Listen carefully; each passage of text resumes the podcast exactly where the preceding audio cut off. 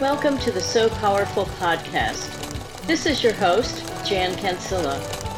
You know the sound of my sewing machine means it's time for another episode. So, let's get started. Hello, So Powerful podcast listeners. Today we continue our series, Jesus and the Poor, with So Powerful co-founder Jason Miles. And today we're going to talk about the Tikondani garden program in Zambia. Welcome, Jason. How are you today? I'm great. How are you doing? Oh, I'm doing fantastic. Right. I am so excited to talk about this new program that's So Powerful is sponsoring in Zambia. What's the name of it? Tell us a little bit about it. Yep. It's called the Tikondani Gardens Program or Project. We keep vacillating between project or program, so whatever. But Tikondani, we just call it Tikondani. And that's the name of it. And I'm happy to describe the details and the origin of it, how it's growing and blessing the community there. And we're just so excited about the journey that we've kind of created in the lives of community members and kids as well. So yeah, it's fun stuff. Okay, so let's start out with the name. I want to make sure I'm saying it right. Tikondani. Yeah. Okay. And what is that word? In what language is it? And what does it mean? Sure. Yeah. So, well, sort of the origin story is we have a program, which we'll describe momentarily, but we needed a name for it. And so Esther, our program director there, and I started bantering around names. And I would come up with names that were just horrible, you know, like the Banana Gang or the Banana Program. And she was like, no, that's not too good. And then I said, well, you guys just talk as a group and figure out what might make sense. And I said something like, maybe it would be something that would make sense in the community, like the community would really appreciate and not some dumb name from me. And so she came back and she said, we like to call it Tikondani Gardens. And I was like, okay, what does that mean? She said, in Nyanja, the local language, Tikondani means let us love one another. And I was like, home run. That's perfect. It's beautiful. So in Nyanja, locally, it means let us love one another. It's a reference to 1 John 4:7. And dear friends, let us love one another, for love comes from God. Everyone who loves has been born of God and knows God. And I was just like, you guys, this is beautiful. I love it. It's a fun name to say. It's beautiful sentiment. And so that's kind of where the name came from. Well, and, you know, I think you had to ask a few of us to suggest names, too, and we were trying to come up with real trendy names. I forgot about that. Did you come up with any bad ones, too, like I did? I don't even remember. I think it was like, you know, Farm to Table or something. That, you know, that's a cool name in the U.S. right now, and I'm sure that would have meant absolutely nothing locally there. Yeah. So, home run, Tikondani. Yeah. I love that. Okay, we have the name. What was the objective of the program? Yeah, so it goes back to the work of the Three Esthers Farm, and we've tried our best since 2015 when we got the property, 10-acre farm, to use it for feeding hungry kids. That's the mission and stated purpose of the farm. That's all we do is focus on how do we feed kids. Well, one of the big challenges is, you know, the farm is, you know, 25 minutes away or so from this primary school we work at, and the kids, as we've talked about in prior conversations, are, you know, just desperate for food at their household level and come to school hungry, literally, you know, bellies, you know, growling and all. And the challenge is what food exists in the community, right, in Ng'ombe Compound, which is an intense urban slum. And so little houses, you know, maybe 300, 400 square foot little, you know, kind of adobe mud houses, little courtyards, but just packed together tightly. And so the challenge is, you know, food security and food production. And so I've sort of had this dream years ago that could we create a program where food would be grown locally in Ng'ombe? And we've debated the merits of that idea for a couple of years, to be honest, back and forth. Is it possible? Is it not? And the trigger point for Tikondani was actually it started on the farm with suckers. And the suckers are from the banana trees. We have a banana orchard. And if you know about banana trees, they at their base put off these little baby banana plants. And to keep your orchard clean and tidy, you just peel those off. And if you're growing your fields or your orchard, you would replant them and grow them up as new trees. But you would discard them if you were just keeping your orchard clean and organized. But every time you peel off one of those babies, when we were doing that, I was just thinking, man, that's a new banana tree that could be feeding hungry kids.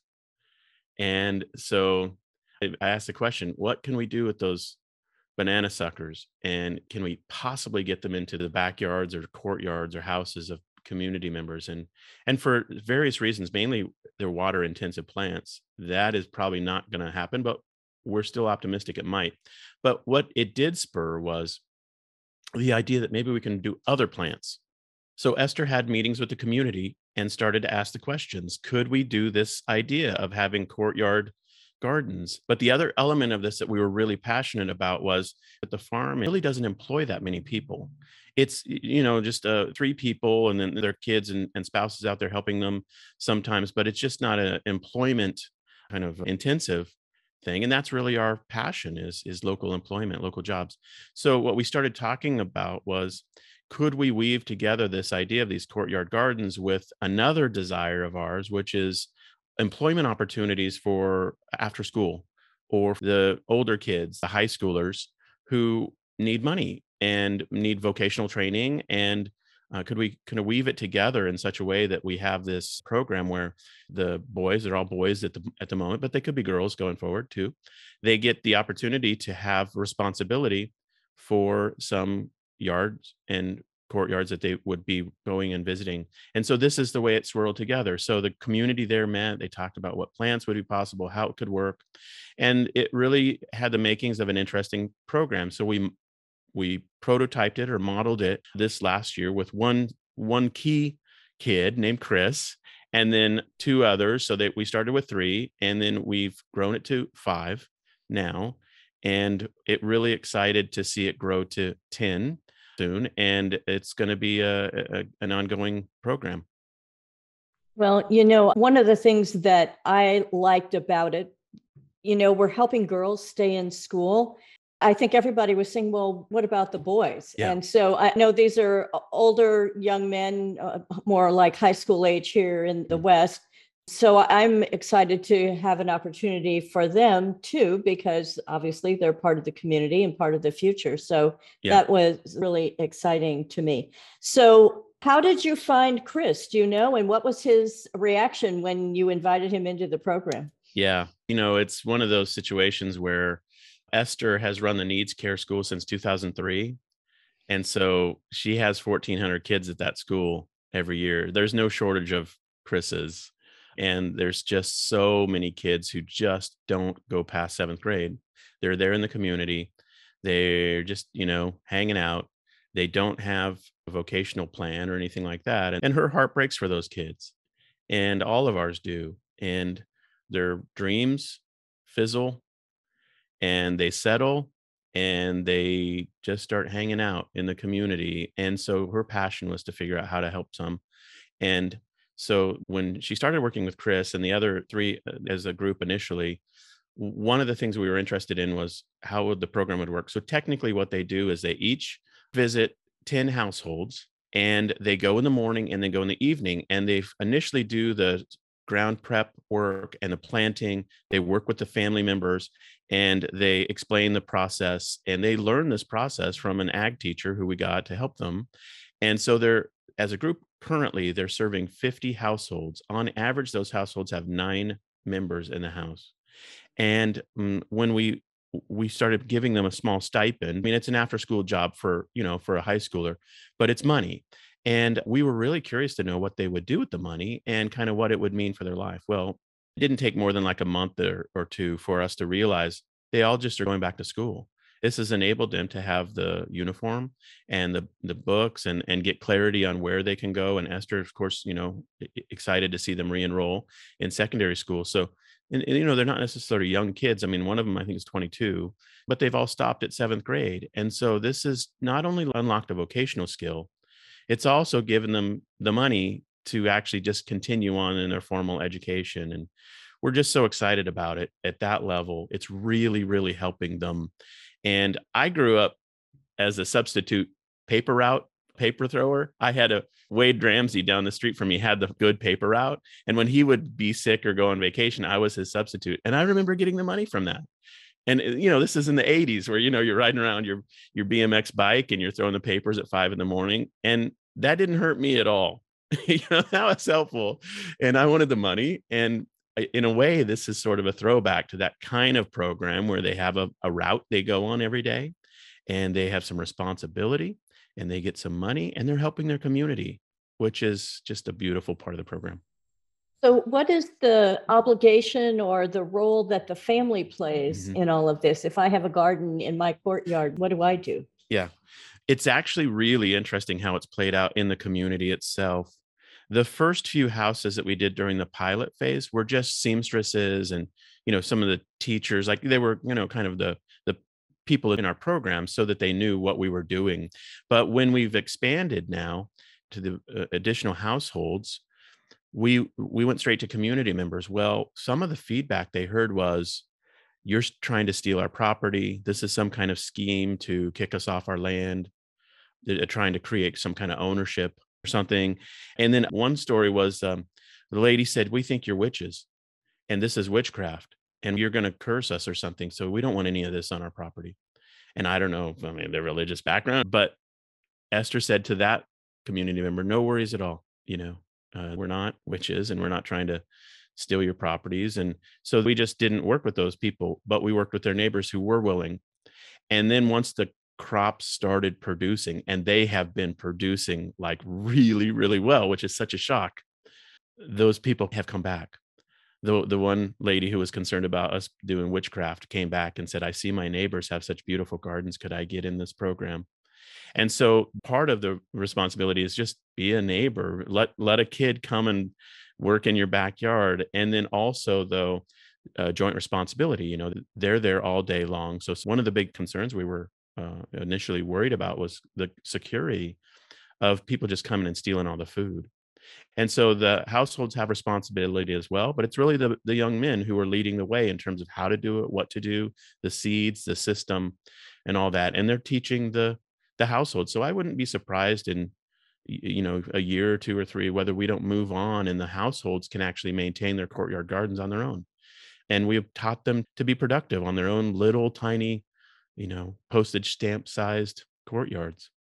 That's fantastic. And so have we had a harvest yet from any of the gardens? Oh, yeah. Repeatedly. They're doing greens and they're doing tomatoes. Tomatoes are harder, but greens are easy. Cabbages and they call it rape, which is like linseed oil plant, but they eat it. It's edible green and it's working. They're harvesting this stuff continuously now. I get videos all the time of the local household level gardens. They're cutting the greens, they're washing them, they're prepping meals. So it's just this constant flow from these micro gardens, you know, from the 50 households now. So the answer is yes, it's working really well. So I have a question about how the gardens are watered. Yeah. I assume most of the households don't have running water. How do they get water to the gardens? Yeah, it's a great question. I've been sort of arm's length observer of the water system in Ng'ombe Compound since 2009. So the way in which water systems work there are originally, I'm talking like 10, 15, 20 years ago, there were community cisterns or wells, and those were polluted and gross and not healthy. And so years ago now, probably 6, 7, 8 years ago now, there were community tap boreholes that were put in that was clean water that was drilled far enough down for it to be clean. And they're managed. You actually have to pay money to use the community taps. You know, locally there, you have to come and bring a little bit of money and there's a tap attendant.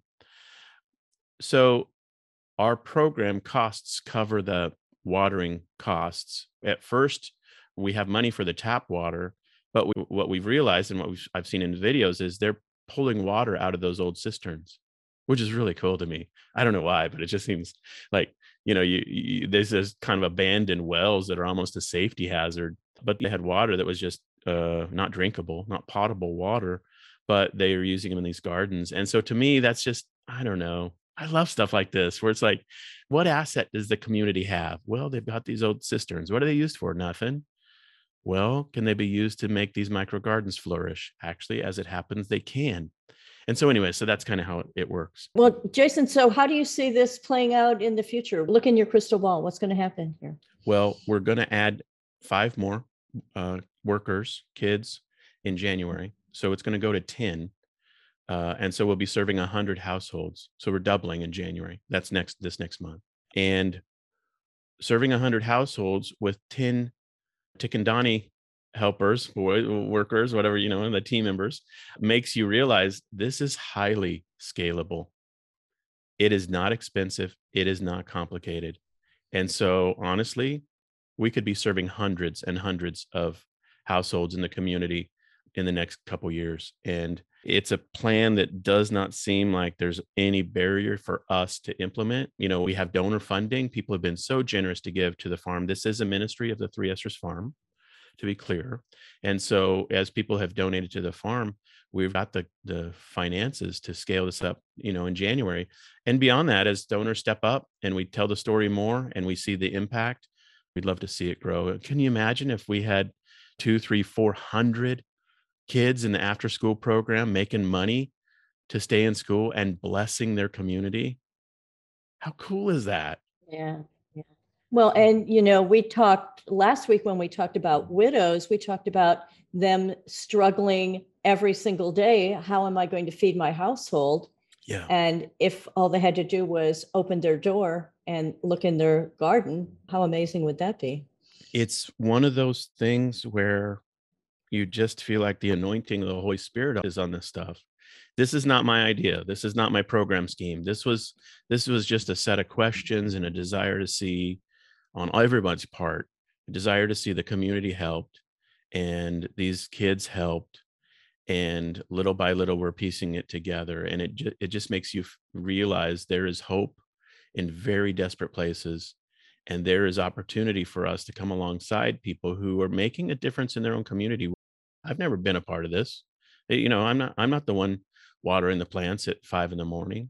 None of us here are. We're just helping facilitate. And so to me, that's the exciting part of it. And I would love nothing more than for us to say we're serving 6,000 people through this program or some outrageously amazing number like that. Because the reality is every single household is helping that mom who's trying to figure out how to feed those 7, 8, 9 kids in the household. Every single household is seeing the love of Christ. The program is named Let Us Love One Another. And so there you have it. That's the future. And my hope is that we just grow in love and grace and in the skill sets needed to do this. Any chance we could have a Tikondani t-shirt among our arsenal of t-shirts? I think we need to make a logo. Yeah, I think we need to do a t-shirt for sure. Wouldn't that be fun? And people could buy the t-shirt and tell the story. And right. And yeah, because people will say, what in the world is Tikondani? Yeah, that's fantastic. Yeah.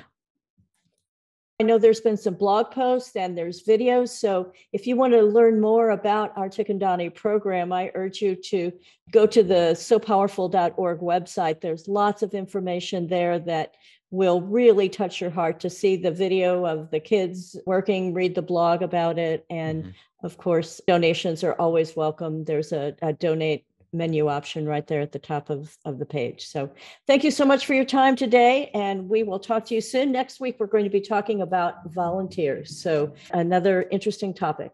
Thank you. Thanks, Jen. Bye-bye. If what you've heard today inspires you to want to make a difference, I urge you to explore the So Powerful website at www.sopowerful.org. That's SEWPOWERFUL.org. The website has great information about the organization. It's where you can download the free purse patterns or even make a donation. We hope you will join us again next week when we bring you another So Powerful story. Thanks for listening. Now, go out and have a So Powerful day.